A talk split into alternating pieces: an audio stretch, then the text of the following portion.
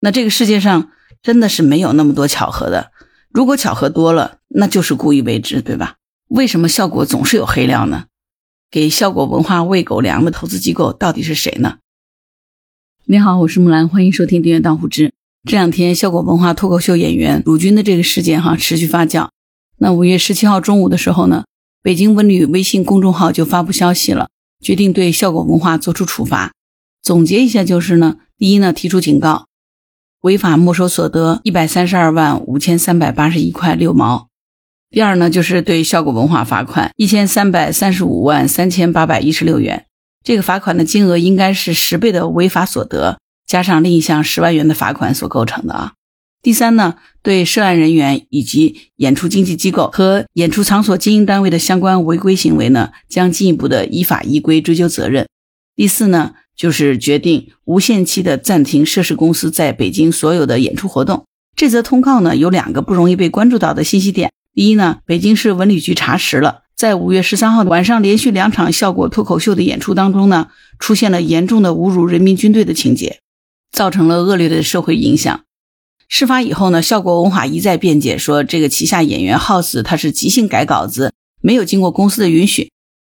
现在呢，实锤了哈，连续两场板上钉钉，他就是故意的啊！像这种临时更改稿子的话术，你说你骗谁呢？这锅效果文化肯定是甩不出去了。第二呢，文旅局给出的行政处罚是警告，也许会有人认为这次的处罚不算重，警告的成分有点太大了。那我通读了一些原稿啊，咱们可以合理的猜测一下，其实可能不止如此。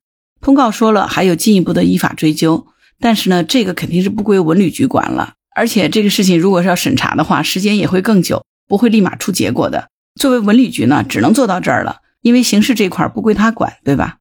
在今天这个节目的后段呢，我会扒一下效果文化背后的资本背景。效果文化背后是有涉外资本的背景的，如果是这样的话，那么找国安来查一下都不为过的，对吧？还有呢，涉及到上甘岭志愿军侮辱英烈。那么，咱们国家二零一八年五月一号正式实施的《英雄烈士保护法》也不会姑息他们的，所以我相信相关部门一定会追查到底，也务必是要严惩相关人员。第三呢，这则通告呢是北京市文旅局发出来的，因为事发的演出地是在北京嘛。但是呢，我相信其他省市的相关单位也会迅速跟上的，尤其是效果文化的注册地大本营上海。不过呢，即使不发文件，我也不担心。你觉得谁还在敢给效果开这个绿灯，通过审批让他们演出？相信后续呢还会有更深入的调查。那我们拭目以待吧。关于这件事的来龙去脉，我不知道你是不是很清楚。如果不是很清楚啊，我帮你重新梳理一下，方便理解啊。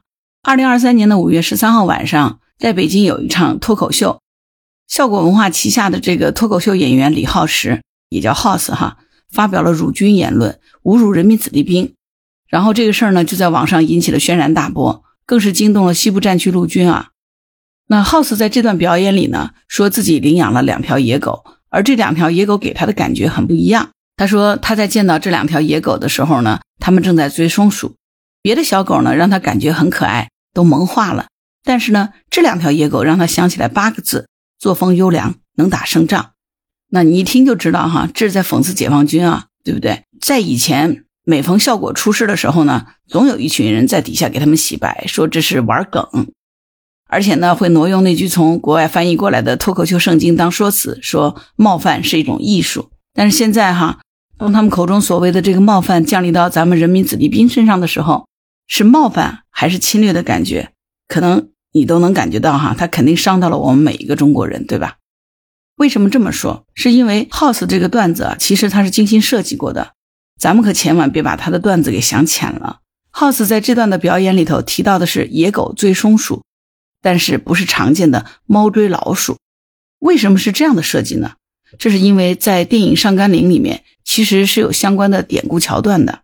电影里呢有这样的一个场景：志愿军战士们在抓松鼠，抓到了以后呢，没多久美军的这个进攻就开始了。不过呢，战士们并不慌张，甚至是抚摸着小松鼠的头。这个片段所表现的是咱们的人民子弟兵临危不惧，能打胜仗，是一种非常褒义的表达。但是现在你结合一下这个事情，再想一想前面 House 那个段子，你就可以看一看哈，八个形容词和松鼠这两个内容同时出现在段子里，而且还用野狗来做一个替代，那你想一想，是不是细思极恐啊？那这个世界上真的是没有那么多巧合的，如果巧合多了，那就是故意为之，对吧？所以呢，效果文化就急于撇清和 House 的关系，说后面的这个段子呢是 House 临时加的。但是像这种成套的段子，肯定是平时讨论的时候就出来了。你真当脱口秀演员都是现场想段子吗？他们要是真的有这种能力，那吐槽大会里面那个提词器，它是当摆设用的吗？就算是郭德纲、于谦老师，他们的返场表演都是提前准备好的段子。你说你一个脱口秀演员，现场就能快速的说出这么大一段，这是骗谁呢？大部分的表演都是在背稿子。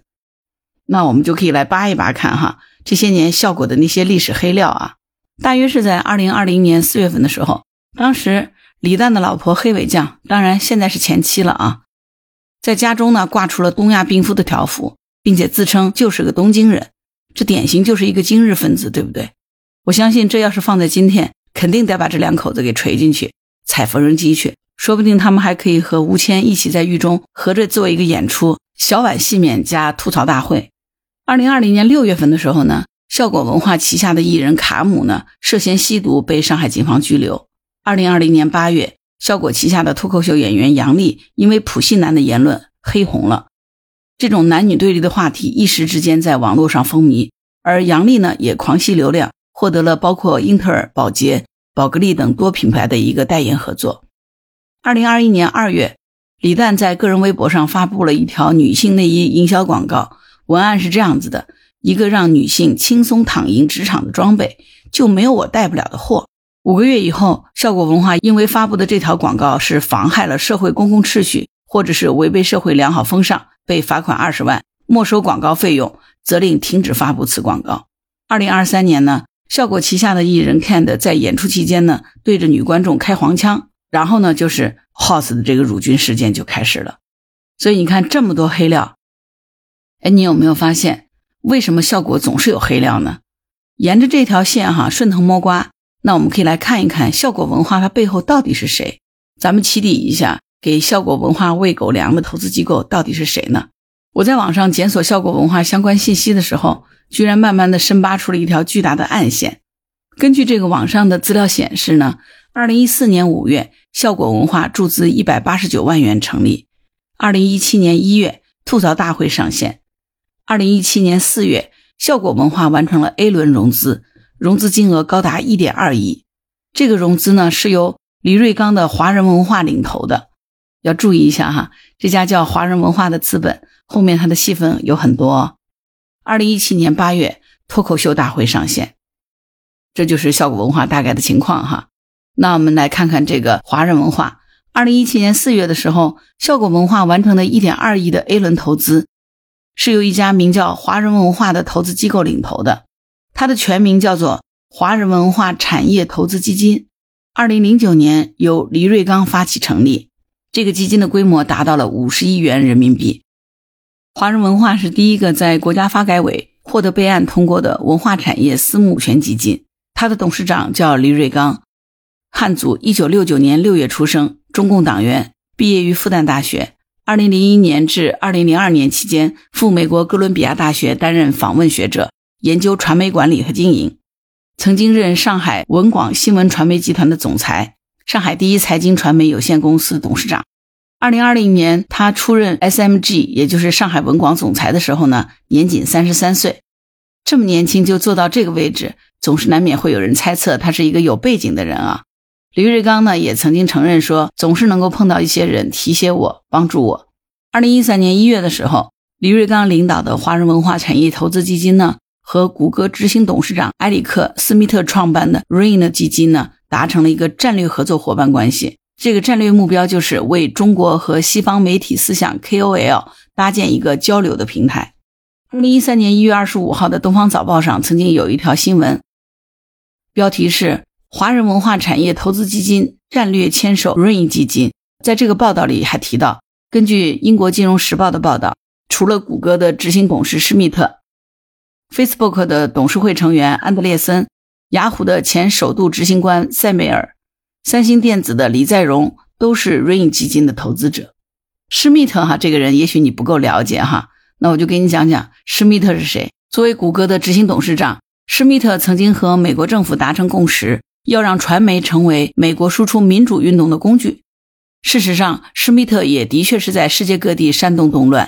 他领导的谷歌和中情局 CIA 有密切的合作，而谷歌的背后其实就是由 CIA 的种子计划资助的。行动呢，则听命于 NSA，就是美国国家安全局。二零一三年底，华人文化创始人李瑞刚重金控股了国内的知名媒体财新传媒，成为财新的第一大股东。而李瑞刚呢，出任了财新传媒的董事长。二零一三年的十二月十九号，财新网上面曾经报道过这件事儿，标题是“华人文化产业基金入股财新传媒”。财新传媒，你知道它的背后资本是谁吗？它的背后资本是高盛。根据北斗深度智库早些年研究的成果证明呢。财新传媒最初主要是由高盛资本资助创办的。财新传媒呢是由胡舒立发起的，它成立于二零零九年的十二月。当时呢，为胡舒立提供资金支持的主要是方风雷旗下的厚朴基金、浙报业集团。而相关的报道曾经指出过呢，浙报业集团提供的更多是刊号等体制资源，而厚朴基金呢则提供的是主要资金。这个厚朴资金呢，它是由高盛集团的中国合伙人方风雷。于二零零八年创立的一家私募股权公司，管理着二十五亿美元的资产，其中呢，淡马锡投资八亿美元，高盛投资三亿美元。二零零九年的时候呢，厚朴基金任命小布什政府的驻华大使雷德为特别顾问。你看，一听这个资料你就明白了，写的明明白白的，对吧？而在入主财新之前呢，华人文化其实一直投资的是娱乐影视，并不涉及媒体业。可以说，入驻财新传媒以后，相当于华文文化就开始把他的触角也插入到媒体业了，对吧？咱们提到前面那个施密特啊，他还曾经一手扶持过一个著名的、我们可能都熟悉的人物，他就是李开复。李开复呢，曾经是前谷歌全球副总裁、大中华区总裁。那因为政治因素啊，他曾经借病啊，在二零一三年的时候呢，离开中国大陆。但是二零一五年的时候呢，李开复又回到了大陆啊。而二零一五年四月。财新网就开始对李开复进行大规模的宣传和洗白了。我不知道你是不是了解李开复到底是一个什么样的人？对于他的事儿，你知道多少？如果你感兴趣的话，欢迎在评论区留言。那我看看留言的人多不多啊？如果很多的话，后面我再单独出一期节目，咱们专门讲讲李开复啊。当年有一个微博账号叫作业本，他对邱少云烈士啊进行了侮辱。那这个具体内容呢，我就不再复述了。真的，这会脏了我的嘴。而李开复对这个作业本的微博就进行转发和支持，而且在同一时间呢，二零一五年的四月份，加多宝就推出了侮辱烈士的营销活动，大肆的宣传微博账号作业本、李开复等人。关于这些内容呢，你可以到网上去搜一下看，你就知道加多宝是怎么恶心我们国人的啊！你看这些呢，又是涉及到抗美援朝这场咱们国家的立国之战。也许有人还会说哈，这也许是巧合吧。但是世界上哪有那么多巧合呢？那关于这个事儿呢？那我详细跟你说啊，加多宝恶毒攻击邱少云烈士的这场营销活动啊，信息量真的是很巨大。呃，那我简单一点把这事儿给你捋明白啊。曾经呢，在微博上有一个大 V，这个大 V 的名号呢叫作业本儿。那这个作业本儿呢，它不是一个普通的自媒体账号啊，他是李开复的得力战将。李开复在微博里。曾经赞扬作业本有思想、有才华、充满黑色幽默，应得诺贝尔奖，并且大力的转发力挺作业本的这个微博。而且呢，因为当时作业本的事儿闹大了以后，曾经被封过号。李开复还和作业本合用李开复的账号，作业本屡次违规被消耗，李开复总是在第一时间帮他传递信息、发布微博，给新浪施加压力，要求恢复作业本的账号。你要知道。李开复在新浪管理层乃至在中国互联网管理层都是有广泛的人脉的，因此呢，在他的帮助下，作业本虽然屡次被封，但是又总是能够死而复生。二零一三年五月二十二号的时候呢，这个作业本呢就在微博上发布了一条微博，在他的微博当中呢，对邱少云和赖宁两位烈士进行了侮辱。这个微博一经发布，便引来了大量的转发，随后呢就在网络上大范围的扩散，引发了公愤。而“烧烤”这个词儿呢，也就成了作业本成名的标志了。这个之后呢，加多宝在微博上就搞了个活动，邀请了很多大 V。但是呢，这个加多宝偏偏是该死不死啊，还转发了作业本的这条微博，你说他是不是故意的呢？你知道加多宝对作业本的文案是什么呢？加多宝艾特作业本的文案竟然是“恭喜你与烧烤齐名”，你想想看，这是多恶心我们！在引发了公愤之后呢，加多宝还辩称说他自己不知道作业本曾经侮辱过烈士，真是无耻拿钥匙开门进家啊，无耻到家了，你说是不是？二零一三年初的时候，也就是华人文化和瑞银基金达成战略合作的前后，加多宝的广告营销就开始频频介入政治话题了。而加多宝的策划团队呢，正是来自华人文化和瑞银基金。这种做法对于一个商业企业来说可能是不可思议的，但是如果这种灵感是来自于施密特，那你说是不是就不难解释了？为了提高李开复作业本这些所谓的媒体 KOL 的知名度。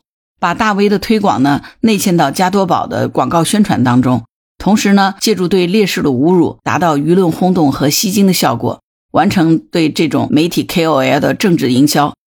你觉得这个手段是不是特别的行云流水？这一看都是老手，对吗？而在广告营销方面呢，加多宝的头号合作项目呢，无疑是中国好声音。二零一五年三月份的时候。加多宝集团品管和资源管理总经理庞振国在参加由财新传媒主办的岭南论坛上发言，谈及营销的时候呢，唯一提及的案例就是加多宝冠名的《中国好声音》。那这里你要注意一下哈，你看加多宝、财新传媒、中国好声音是不是都凑到一起了？这背后都有华人文化的身影。我为什么这么说？因为好声音恰恰就是黎瑞刚和他的华人文化重点打造的品牌娱乐节目。又是华人文化，是的。通过百度资料显示呢，这个《中国好声音》是灿星制作打造的，而灿星制作呢是美国新闻集团旗下的星空传媒频道、星空卫视进入中国时成立的制作公司。灿星文化的这个控股股东呢是上海星投，但是呢，公司的实际控制人是田明、金磊、徐向东，华人文化天津。其中呢，田明、金磊、徐向东为公司的核心管理层，华人文化天津。为华人文化产业投资的执行事务合伙人，华人文化目前已经持有灿星百分之六十的股份，所以现在你看看是不是就连起来了？作业本在前面冲锋陷阵，李开复给他摇旗呐喊，然后呢，加多宝就进行这个营销宣传，而加多宝广告营销方面的一个很重要的渠道就是冠名了《中国好声音》，而《中国好声音》是由灿星制作打造的，灿星的大股东又是华人文化，是不是就串起来了？所以，咱们回到这个主题正线脉络，是不是就很清晰了呢？效果文化的背后是华人文化 CMC 的投资。华人文化呢，和谷歌执行董事长施密特所创办的 Rain 基金是达成战略合作伙伴关系的。他们捧红洗白李开复，加多宝发起了这个侮辱烈士邱少云的营销活动。华人文化是这场营销活动的幕后黑手，而这场营销活动中的始作俑者，微博账号作业本。他是李开复的得力干将。这次呢，效果文化背后的资本又是华人文化。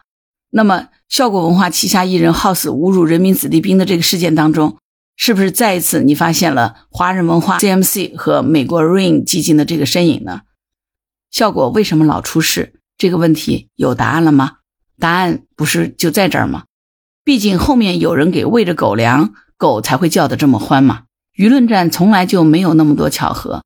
在这个没有硝烟的战场上，有多少媒体当起了外国人的走狗，吃起了他们给的狗粮？我们的岁月静好，就是因为有人在替我们负重前行。所以，效果文化这次的事情绝对是不容姑息的，它也没有那么简单。我相信这件事儿没有结束，调查一定会深入进行。我们期待着真正的结果可以公布的那一天。